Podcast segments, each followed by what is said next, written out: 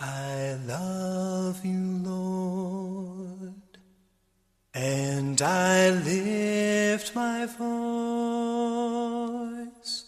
to worship you, oh my soul rejoice.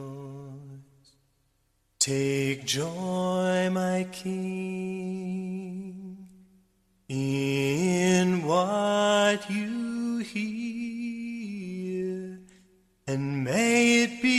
sweet, sweet sound in your ear.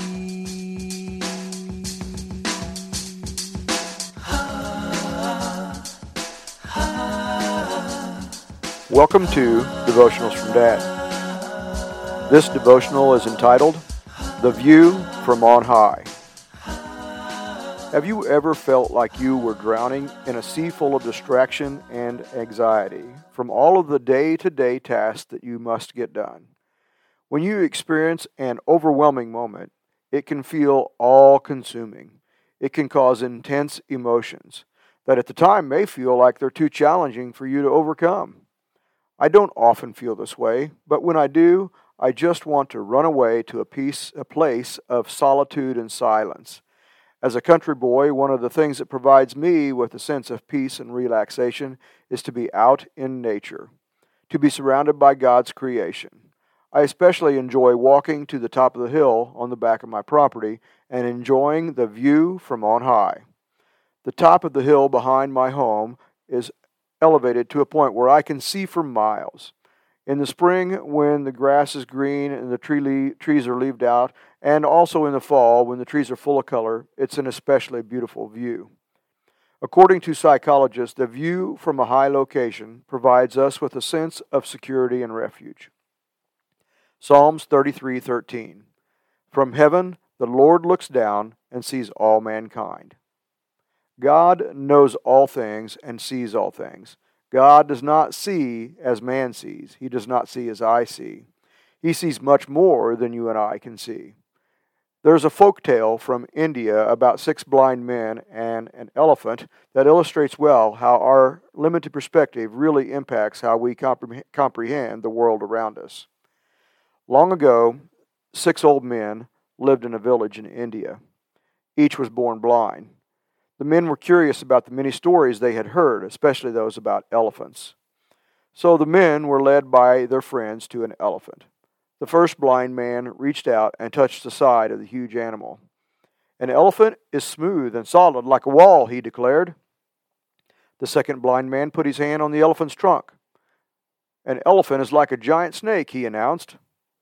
The third blind man felt the elephant's pointed tusk. This creature is as sharp and as deadly as a spear, he said. The fourth blind man touched one of the elephant's four legs. He said, It's large, like a tree. The fifth blind man felt the elephant's giant ear. I believe an elephant is like a huge fan, he stated. And the sixth blind man gave a tug on the elephant's tail. Why, this is nothing more than a piece of old rope, he scoffed. As a teenager, I thought I knew everything. Just ask my parents. But as you can see, each of us have a limited view of the world around us. But God knows all and sees all. God is omnipotent, meaning he is all powerful. God is omniscient, meaning all knowing. And God is omnipresent, meaning he is everywhere all the time. God knows the end from the beginning. He always sees the big picture. His perspective is complete and perfect. He has a view from on high. Isaiah 43, chapter, chapter 43, verses 2 and 3. When you pass through the waters, I will be with you. When you pass through the rivers, they will not sweep over you. When you walk through the fire, you will not be burned.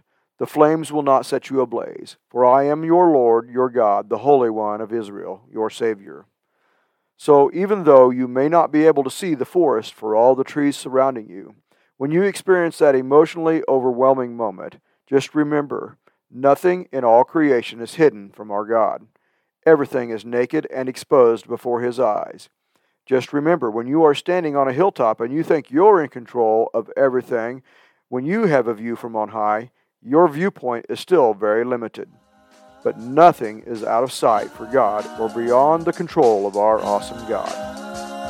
Job 28 24. For he views the ends of the earth, and he sees everything under the heavens. Take joy, my King, in what you hear. May it be a sweet, sweet sound in your ear. It is my sincere hope that something in this devotional touched your heart. I hope that somehow you found some tidbit of wisdom that you can treasure in your heart. More importantly, I hope that you share this with someone that needs to know Jesus Christ as their personal Savior. Love you, Dad.